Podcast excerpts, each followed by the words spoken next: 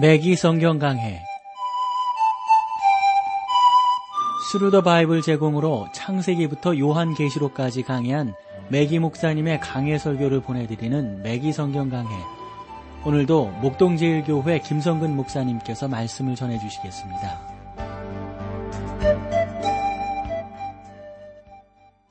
매기 성경 강해. 자 오늘 이제 7장부터 여러분들과 함께 하겠는데요. 이 7장은 이스라엘 전 영토의 심판에 대한 두 가지 메시지 가운데 두 번째를 담고 있습니다. 예를 들어서 5장부터 에스겔의 메시지가 주는 교훈이 예루살렘에 관한 것이었잖아요. 그러니까 그 예루살렘은 하나님의 어떤 진노의 하나의 그 대상이 된다 하는 것을 예레미야가 계속해서 선포를 했습니다. 이제 이 7장에서는 예루살렘의 최후의 멸망에 대한 예언을 볼 수가 있습니다. 7장 1절로 들어갑니다. 여호의 말씀이 또 내게 임하여 가라사대 에스겔은 백성들에게 하나님께서 자기에게 말씀하신 것을 전하게 되는데 6장에 기록되어 있던 첫 번째 메시지가 뭐였죠? 이것도 1절과 거의 비슷하다고요. 그러니까 여호와의 말씀이 또 내게 임하여 가라사대. 그러니까 그것은 진노의 어떤 소문이었고 진노의 메시지였다고 하는 것을 알게 됩니다. 2절로 가보세요. 너 인 자야 주 여호와 내가 이스라엘 땅에 대하여 말하노라. 끝났도다. 이 땅 사방의 일이 끝났도다. 이스라엘 본토에 대한 심판이 임박해 오고 있음을 보여줍니다. 물론 심판에는 그 땅에 거하는 백성이 포함되어 있습니다. 이스라엘 땅과 이스라엘 백성은 하나님의 말씀인 성경에서 서로가 항상 긴밀하게 연관된 것으로 언급되어 있습니다. 본 메시지에 관한 에스겔의 예언에는 이스라엘 본토와 예루살렘의 최후 멸망에 대한 예언인 새로운 내용이 추가되어 있는 것이죠. 이스라엘 족속에 대한 마지막 추방과 함께 성읍이 파괴를 당하게 됩니다. 3절로 갈까요? 이제는 내게 끝이 이르렀나니 내가 내 진노를 내게 바라여 내 행위를 국문하고 너의 모든 가증한 일을 보응하리라. 본 메시지는 뛰어난 시브리 시 문학 형식으로 되어 있는데 따라서 저는 본장 전체에 대해 아, 지금은 뭐 고인이시지만 A.C. 케벨라인 박사의 해석을 여러분들에게 좀 소개하고자 합니다. 이 케벨라인 박사는 본장을 시적인 형식을 통해서 문학적으로 잘 해석을 해 주었어요. 예를 들어서 1절에서 3절에 대해서 그 케벨라인 박사가 이렇게 해석을 하고 어, 있는 것을 보게 됩니다. 여호와의 말씀이 또 내게 임하여 가라사대 너 인자야 주 여호와 내가 이스라엘 땅에 대하여 말하노라. 끝이 임했도다. 땅에 내 귀퉁이까지 끝이 임했도다. 이제 너희에게도 끝이 임했나니 내가 너희에게 나의 진노를 임하게 하리라. 내가 행위에 따라 너를 심판할 것이요 너희의 모든 악한 행위를 갚으리라. 하나님께서는 이스라엘에게 내가 너희에게 행위를 따라 너희를 심판하리라 이렇게 말씀하고 있는 것을 보게 됩니다. 우리는 여기에서 하나님에 대한 신앙 고백은 했지만 여전히 신앙에 어울리지 않게 살아가는 삶이 얼마나 무서운 것인가 하는 것을 생각하게 되는 것이죠. 우리가 교회는 나아가지만 영적으로 구원받지 못한 것이 얼마나 무서운 것입니까? 우리의 믿음의 진실성이 여기서 나타나는 것이죠.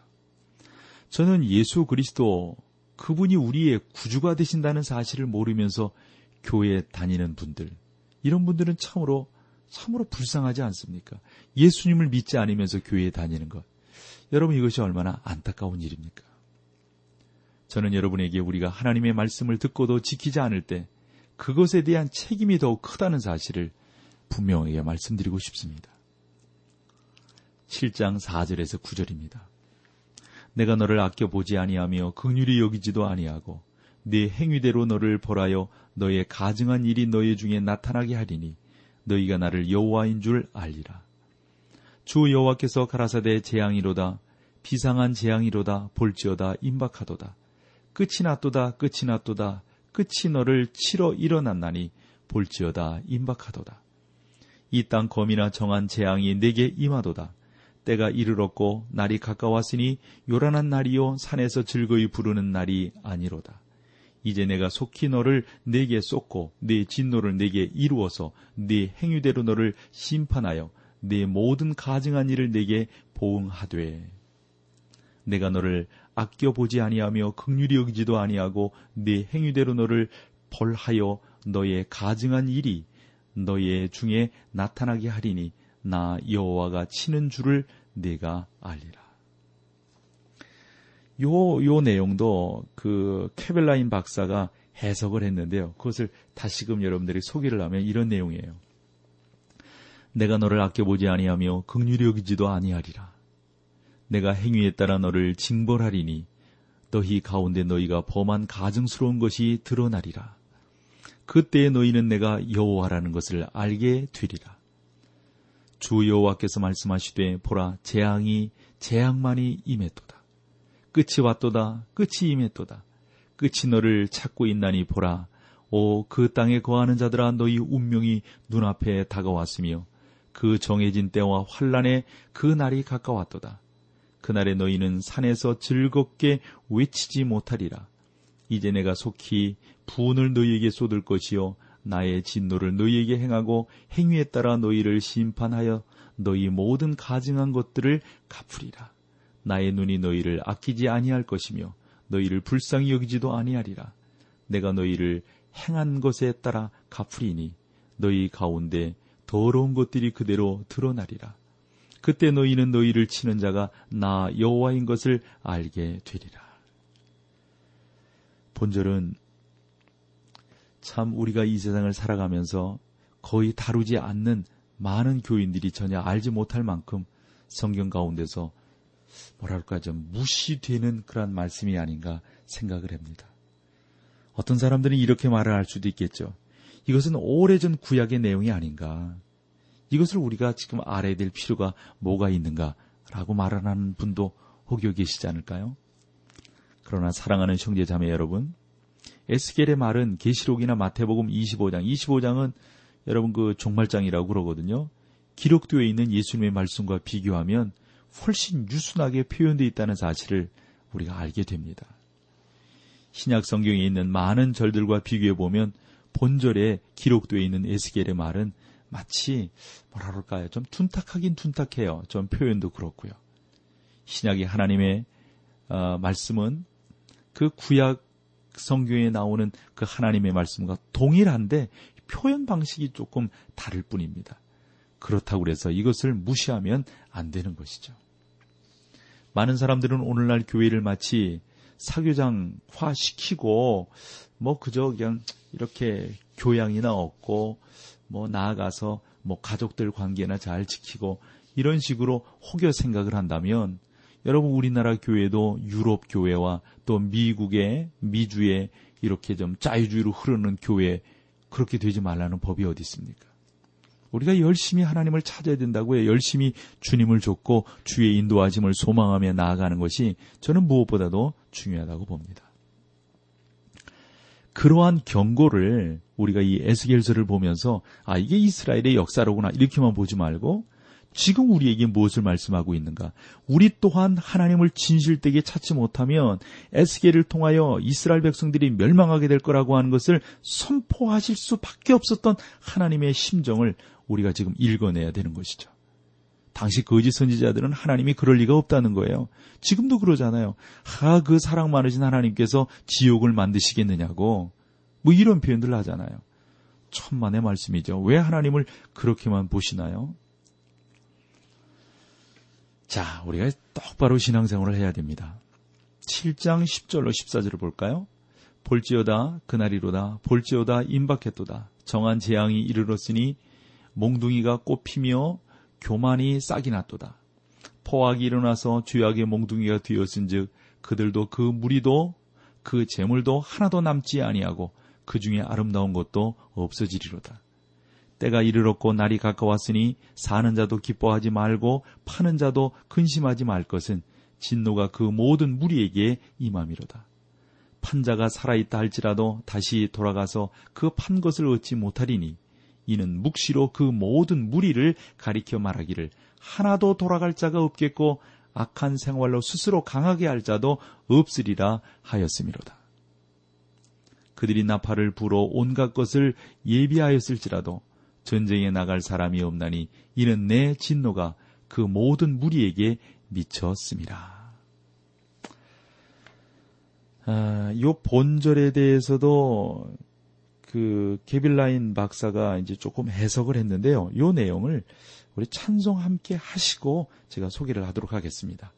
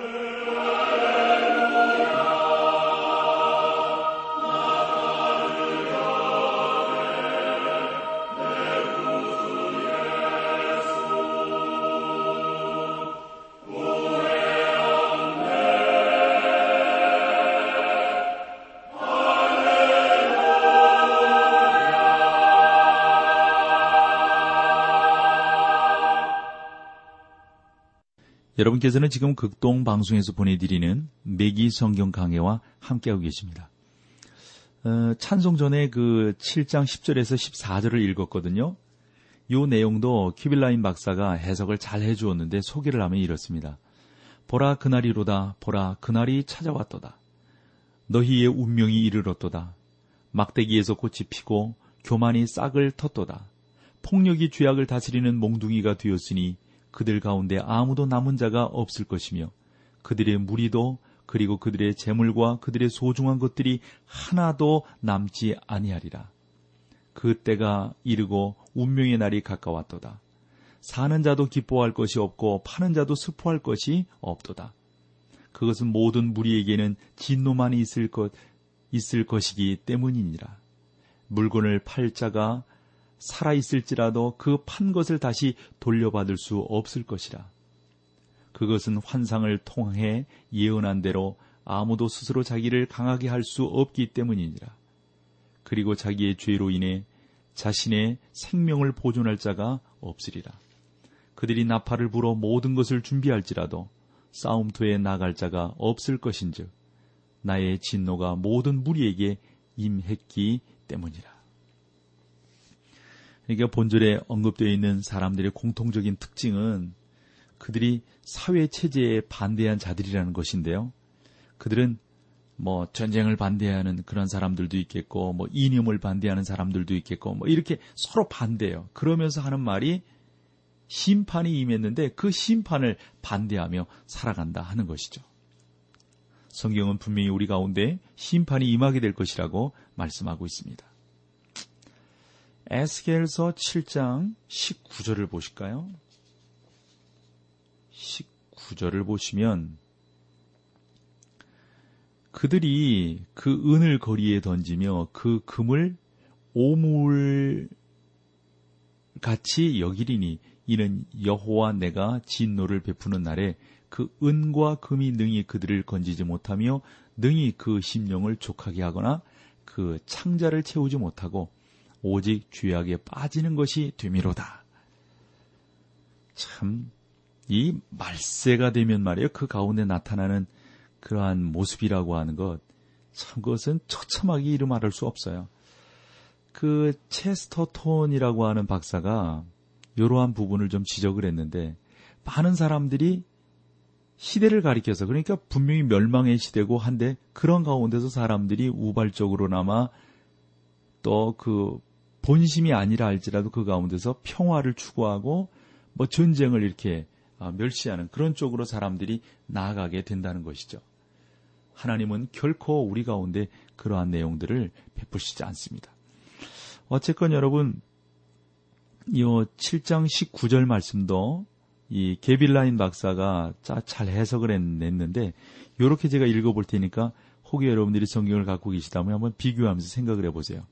그들이 은을 거리에 내다 던질 것이며 그리고 금을 배설물처럼 볼 것이다. 그들은 여호와의 진노의 날에 그들의 은과 금이 저들을 진노로부터 구해 줄 수 없기 때문이니라. 그것들이 그들의 영혼을 만족해 하지 못하며 그들의 굶주린 배를 채우지 못할 것은 그것이 저들을 죄에 넘어지게 하는 걸림돌이 되기 때문이라. 참, 여러분, 요즘도 이러한 내용이 있지 않나요? 요즘을 우리가 흔히 황금 만능주의라고 하는데, 참 돈이면 모든 문제가 해결되는 그러한 시대 아니겠어요? 참, 우리나라만 보더라도 그 얼마 전에 있었던 법조 비리, 전 이런 거 보면서 참 마음이 안타깝더라고요. 가장 그러한 부분들, 그런 면에서 어려움을 당하는 사람들, 돈이 없어서 어려움을 당하는 사람들은 그 얼마나 속이 터지겠어요. 다 그런 건 아니고 정말 극히 일부가 그런 일을 행했습니다만 그런 면에서 우리가 다시 한번 기억할 것은 교회도 말이죠. 황금 만능주의에 빠지면은 교회가 뭐 제 역할을 감당하겠어요?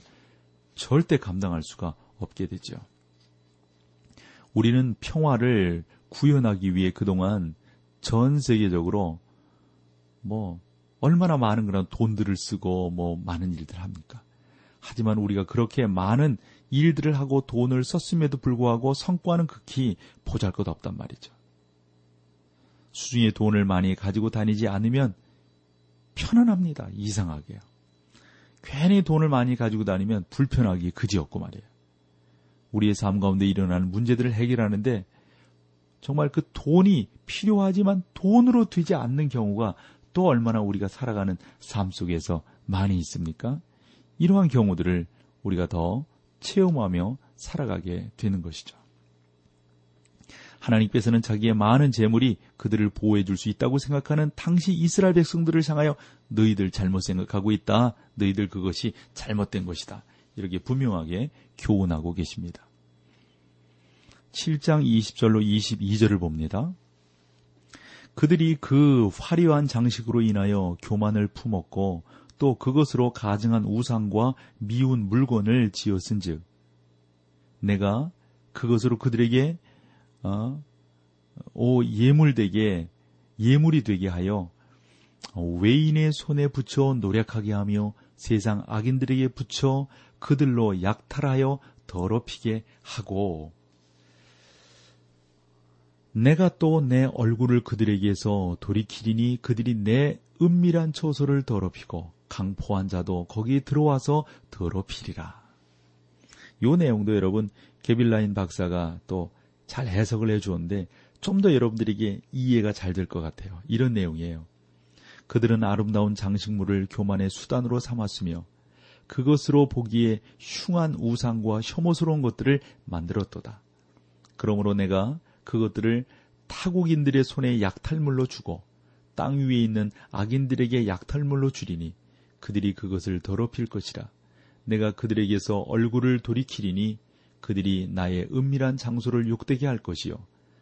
강도들이 그곳에 들어와 그곳을 더럽힐 것이라. 이것은 하나님의 심판에 대한 놀라운 묘사라고 봅니다. 그러나 만약에 여러분이 장차 있을 심판에 대해 보다 더 자세히 알기를 원하신다면 이 아, 바벨론 파멸에 대해서 묘사하고 있는 요한계시록 18장, 19장을 여러분들이 읽어보시면 훨씬 더 이해가 잘 되리라고 봅니다.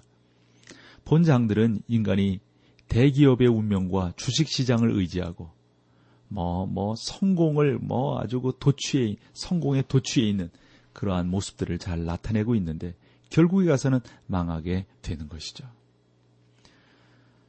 정부는 국민들에게 앞으로 모두가 잘 사는 시대가 올 것이라고 약속을 하지만 그렇지만 백성들 그 가운데는 전혀 그렇지 않은 모습으로 나아가고 결국에는 멸망과 파멸로 나아가는 것을 우리가 성경을 통해서 보지 않습니까?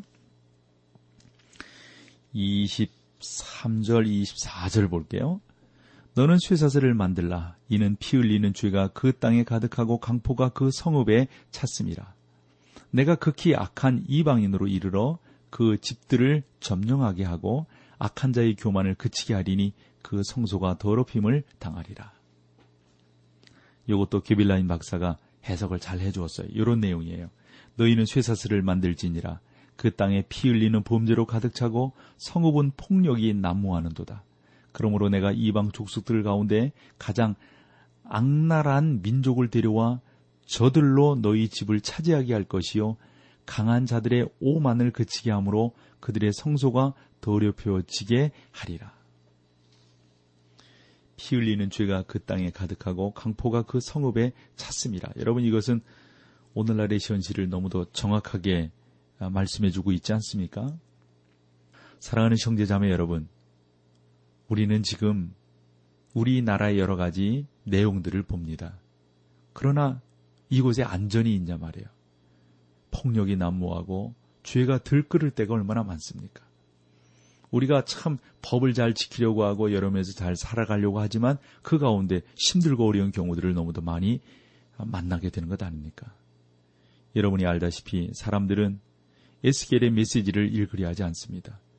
그에 반해서 요한복음 14장과 같은 말씀은 매우 좋아합니다.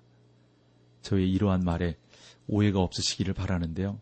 저 역시 요한복음 14장을 뭐 분명히 좋아하지요. 그러나 우리는 에스겔 7장도 성경에 기록되어 있는 분명한 하나님의 말씀이라는 사실을 기억하면서 동일하게 받아들이고 영적 교훈을 우리가 도출해 내야 되는 것이죠.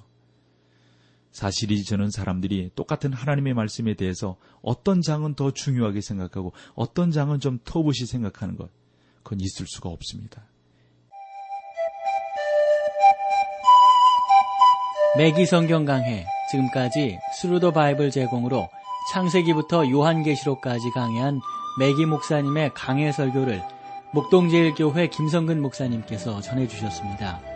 이 시간 방송 들으시고 청취 소감을 보내주신 분께는 나침반 출판사에서 신앙서적을 보내드립니다. 청취 소감을 남겨주실 분들은 극동방송 홈페이지에 매기 성경 강해로 들어오셔서 사연을 남겨주시거나 문자로 참여하실 분들은 한 통에 50원의 유료 문자 샵 1069, 샵 1069번으로 보내주시기 바랍니다. 매기 성경 강해 오늘 순서를 마칩니다.